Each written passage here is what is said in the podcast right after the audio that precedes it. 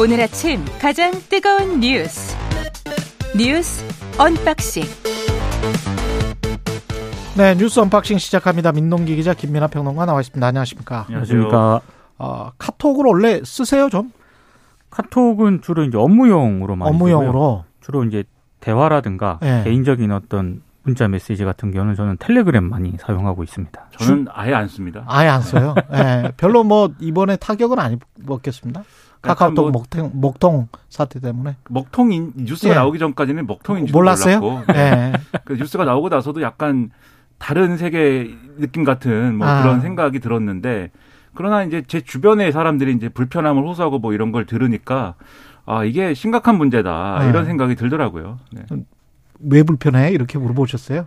그러면 또 너무 사회성이 없는 사람이니까 아, 그러느냐. 예, 아, 공감. 능력이 좀 떨어지는 것 같으니까. 택시 탈 때는 많이 불편. 택시 탈 때는 좀 네네. 불편하고요. 다행히 그죠? 이제 또 주말이고 해서 저는 뭐 택시 탈 일은 이제 택시를 탈 때는 또 쓰거든요 그 서비스를. 예. 근데 그 서비스를 이용할 일이 없어서 이제 좀 다행이기는 했는데 음, 평일에 일했으면은 상당히 그렇죠. 더 피해가 훨씬 더 커졌지 않았을까 특히 업무를 카톡으로 주고받는 경우가 많기 때문에 그렇죠. 15일 오후면 토요일 날 오후에 지금 화재가 발생했던 거 아니에요? 네, 경기도 성남시 분당에 있는 SK C&C 데이터 센터 지하 전기실에서 화재가 발생했고요. 예. 전력 공급이 차단이 되면서 여기에 이제 서버가 많이 있거든요. 어, 이곳의 서버를 통해 제공되던 인터넷 서비스들이 멈춰 섰습니다. 근데 카카오의 주요 서비스용 서버들이 집중이 돼 있었기 때문에 카카오 피해가 굉장히 이용자들의 피해가 컸고요. 뭐 사고는 언제든지 발생을 할 수 있는 거 아니겠습니까? 그렇죠. 근데 이제 대응에 좀 문제가 있었다라는 지적이 나오고 있습니다. 카카오가 실시간 백업 체제를 제대로 갖추지 않고 서비스를 제공해 온 것 아니냐 이런 이제 비판이 그 중 하나인데요. 데이터 센터 한 곳에서 화재가 발생했다고 사실상 전 국민이 이용하는 서비스가 멈춰 선다는 게 이게 말이 되느냐 좀 비상식적이다 이런 지적이 나왔고 참고로 구글이나 메타와 같은 그 서비스 업체들은 지진이라든가 핵전쟁 같은 재난 사태 등에 대비해서 대륙과 다른 나라를 달리해서 그렇죠. 백업 서버를 운영을 하고 있습니다.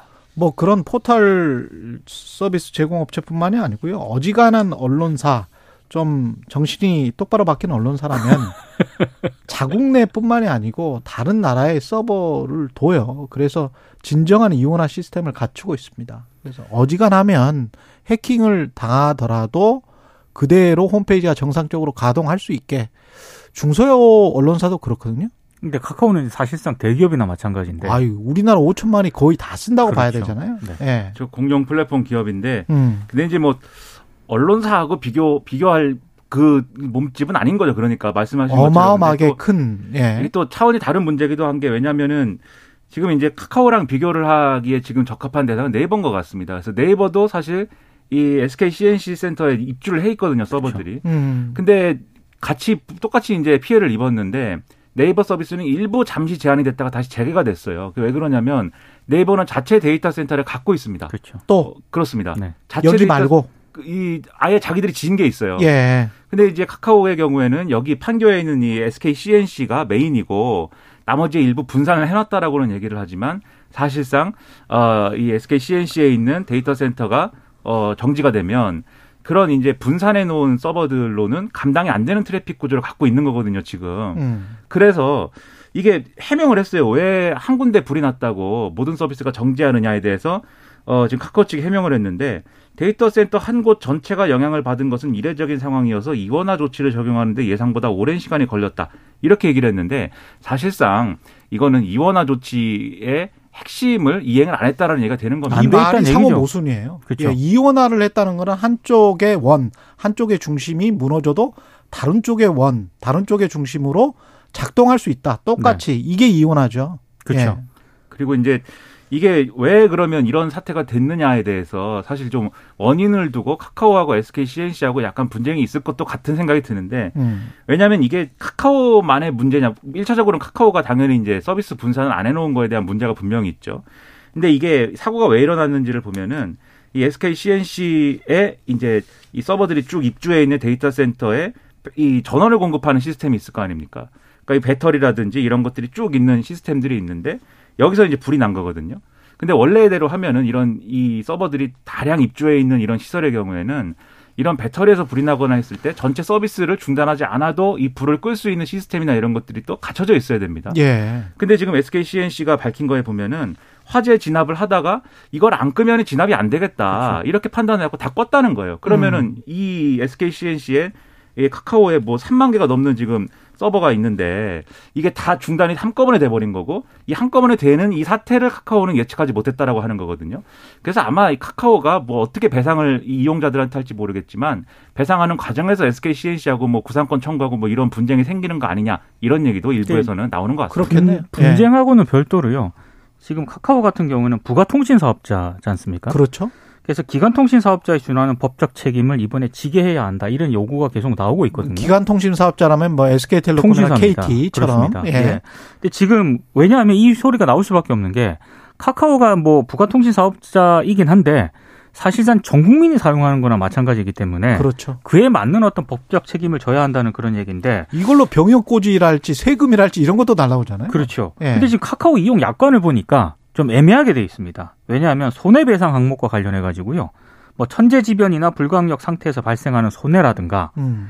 제3자가 회사 서버 전송을 방해함으로써 발생하는 손해에 대해서는 책임을 부담하지 않는다. 요렇게 규정이 되어 있거든요. 예. 근데 이거는 이제 카카오 이용 약관이잖아요. 근데 여기 이게 문제가 있다 하더라도 정부가 이게 문제가 있으면은 좀 시정을 해라. 음. 이렇게 좀 요구를 할 수 있어야 되는데 이 정부가 보완을 보완을 지시할 법적 근거가 지금 전혀 없다는 거죠.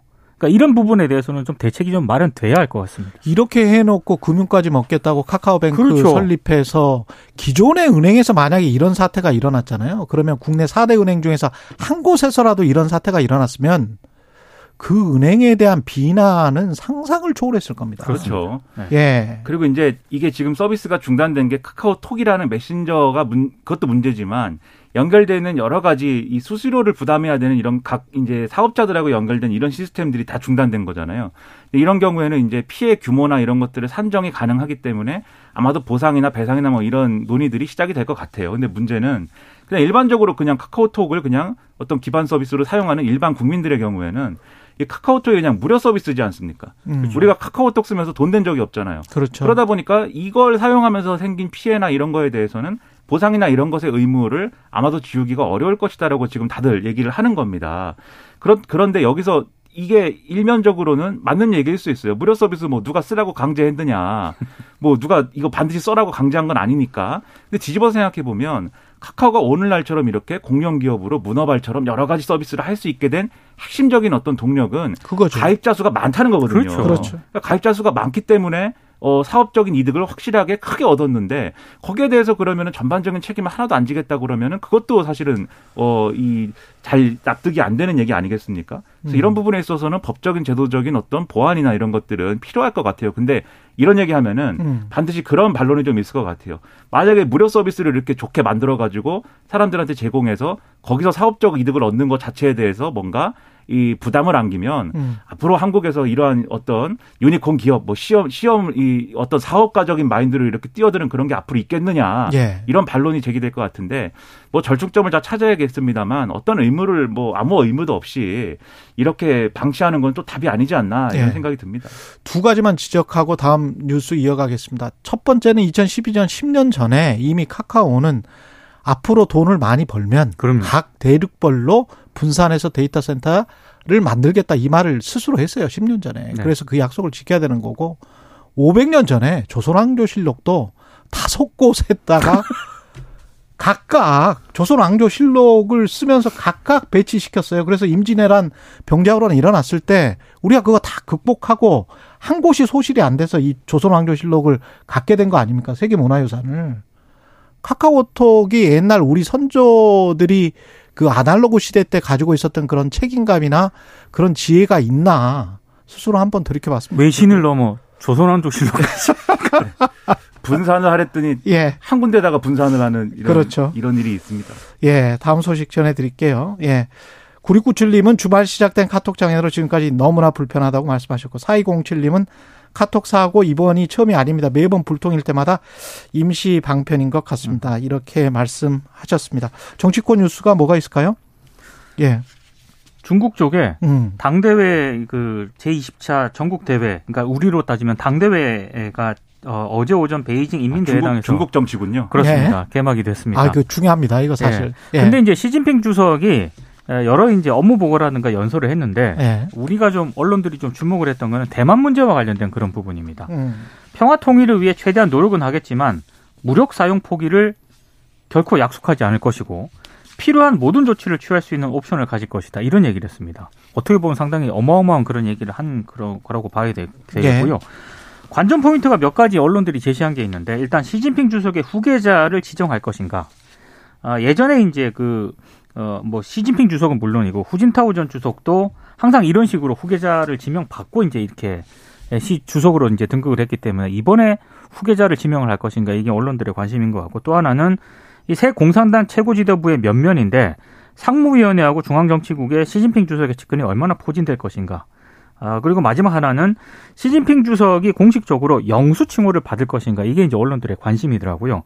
지금까지 중국 최도 지도자 가운데 영수라는 칭호는 마오쩌둥에게만 쓰였다고 합니다. 어. 이게 뭐 여러 가지 함의가 있는데 지금 어쨌든 그동안 중국 지도부의 교체라는 거는 어, 덩샤오핑이 만들어 놓은 규칙이 원래 있어요. 그렇죠. 그래갖고 두 번까지만 해라. 두 번까지만. 그리고 중임만 해라. 그렇죠. 그렇죠. 예. 그리고 격대 지정, 그러니까 후계자를 바로 다음 후계자를 정하지 말고 다다음 후계자를 정해라라는 게 있어요. 그래서 음. 격대 지정. 그래서 어 후진타오 때까지는 그게 작동을 했는데 그럼 후진타오가 지명한 후계자가 있었을 거 아닙니까? 근데 그 후계자가 누군지 어디로 갔는지 지금은 불분명합니다. 어떻게 그렇죠. 된 건지를 이게 누구인지를. 그렇죠. 그 시진핑 주석이 그러면은 그 다음 후계자 어떻게 정할 거냐 이제 이게 지금 안개수적인 건데 지금 이 누가 후계자냐의 얘기는 당대회 끝나고 아마 그 다음에 1차 중앙위에서 그렇죠. 어 누가 그러면 정치국 상무위원으로 등장하느냐 등등을 보고 이제 판단해야 될 것 같고 그 다음에 이제 지금 3년임을 하는 것 자체가 이제 아주 이례적이다라고 얘기를 하는데 그러면 시진핑도 명분이 있어야 되는 거 아닙니까? 시진핑 주석도. 예. 그 명분으로 들고 있는 게 대만 통일이다. 이것을 지금 언론이 많이 분석을 하고 있는 거거든요. 와. 그렇게 될 경우에는 사실 최근까지 미국도 그렇고 대만 얘기를 계속 하고 있어요. 음. 그러니까 미국도 만약에 중국이 대만을 침공하면은 도와줄 겁니까? 한국 한국에 대해서 예. 한국이 도와줍니까? 계속 물어보고 뭐 의무의 양으로 얘기를 하지 않습니까? 그럼 이게 이 남의 얘기가 아니다. 우리 얘기가 바로 될 수가 있고 또 미중 간의 갈등 구도도 앞으로 시진핑 3년임 때문에 커질 수밖에 없다. 상당히 우리한테는 어려운 국면이 될 것 같습니다. 그래서 사실은 전명소 소장한테 제가 그런 질문을 드렸었던 건데 대만의 TSMC와 한국의 삼성전자 중에서 미국이 만약에 극단적인 상황에 내몰리면 어떤 곳을 선택할까요? 음. 라고 질문을 드렸었거든요. 사실은 굉장히 난처한 질문입니다. 그게. 이게 만약에 두 곳에서 지금 한 곳에서 지금 이미 전쟁이 벌어지고 있잖아요. 유럽에서 우크라이나에서. 세 곳에서 전쟁이 벌어진다면 미국이 이걸 그리고 그 중요성을 어느 곳에 더 둘지에 관해서도 고민을 해봐야 되고 그렇죠. 우리가 어떻게든 평화로 가지 않으면 대화와 평화로 가지 않으면 이게 휘말릴 수도 있다 잘못하면 그런 생각이 드는 상황이기 때문에요 중국이나 미국의 정치적인 또 경제적인 이익에 관해서 면밀하게 한번 따져봐야 될 것 같습니다. 우리 이익과 음. 다를 수가 있습니다. 예. 아니 그게 또 이익이 음. 시간에 따라서 시점에 따라서 다를 수가 있는 게 그렇죠. 블룸버그가 그 보도를 했잖아요. 대만이 만약에 침공당했을 때 예. TSMC에 대해서 뭐 미국이 음. 지키겠지만 음. 만약에 못 지키는 경우 정말 이거는 포기해야 된다는 경우 어떻게 할 거냐? 미국 내에서는 TSMC를 다 파괴해버리자. 그리고 나와야 된다. 뭐 이런 얘기도 한다라고 블룸버그가 보도를 극단적으로 그렇죠. 그렇죠.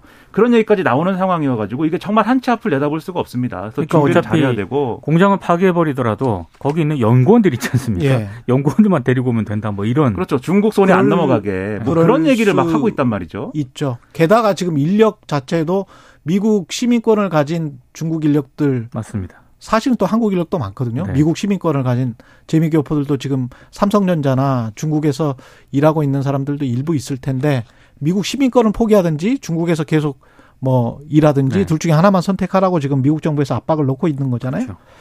그런 그러니까 것들을 생각해 보면 꼭, 꼭 예. 그런 일이 벌어진다기보다는 그만큼 앞으로 불안정한 불확실할 불확실성이 커지는 예. 그런 상황이 가속화될 것이다 우려가 된다는 것이죠. 아, 8581님, 피곤한 월요일이지만 최경련의 최강시사 들으며 오늘 하루도 화이팅입니다. 이런 말씀 하셨고요. 마지막 요 한 가지 뉴스, SPC 계열사 파리바게트 제빵공장에서 사고가 일어났는데 중대재해처벌법 적용 대상이 될지 안 될지 예, 논란이 됩니다. 그러니까 20대 여성 노동자가 1m가 넘는 배합기에서 소스를 만드는 작업을 하다가 사고를 당한 것으로 일단 경찰은 파악을 하고 있는데요. 예. 작업 현장에는 다른 직원 한 명이 함께 있긴 했는데 사고는 해당 직원이 잠시 자리를 비웠을 때 일어났다라고 합니다. 일단 노동계는 철저한 조사와 대책 마련을 요구를 하고 있는데요. 어, 일주일 전에도 이 예, 산재 사고가 발생을 했다라고 하거든요. 예. 협력업체 노동자가 생산 라인 벨트에 손이 끼는 사고를 그렇게 당했는데 음. 또 이제 이런 사고가 발생을 했기 때문에 아무래도 중대재해처벌법 적용 대상 기업입니다. 그래서 그렇죠. 실제로 적용을 할 것인가 이걸 관, 좀 지켜봐야 될 것 같습니다. 여기 지금 일하는데 위험한 작업장이었을 텐데 음. 안전관리하는 사람이 따로 있어갖고 2인 1조로 했는지 이거를 봐야 될 것 같고 그 다음에 이런 기계의 경우에는 주로 문제가 생기는 게 이 작동이 잘 안 될 때 예를 들면 덮개를 열고 뭐 뚜껑을 열고 그렇죠. 들어보다 본다거나 그런 경우에 사고가 나는 경우가 많은데 음. 그러면 자동으로 이게 정지해야 되는 시스템이 있어야 되거든요. 맞습니다. 갖춰져 있- 있었는지 아니면 갖춰져 있었는지 제대로 작동 안 한 건지 음. 이런 것들을 봐야 될 것 같고 중대재해처벌법 적용 대상 기업입니다. 여기 이 인원수가 커서 예. 근데 문제는 이제 최근에 정부가 그리고 기재부가 이 중대재해처벌법에 있어서 이, 이 사업주를 처벌하는 조항이나 이런 거 형사처벌 조항을 빼자든지 이런 의견을 막 검찰에 그렇죠. 내고 있어요. 기재부가 특히 그러고 있죠. 그렇죠. 그런 예. 상황에 그런 이런 상황에까지 그런 논의하는 게 맞겠느냐? 저는 음. 정치권이 이런 문제를 잘 들여다봐야 된다고 생각합니다. 뉴스 언박싱 민동기 기자 김민아 평론가였습니다. 고맙습니다. 고맙습니다. KBS 1라디오 최경영의 최강시사 듣고 계신 지금 시각 7시 39분입니다.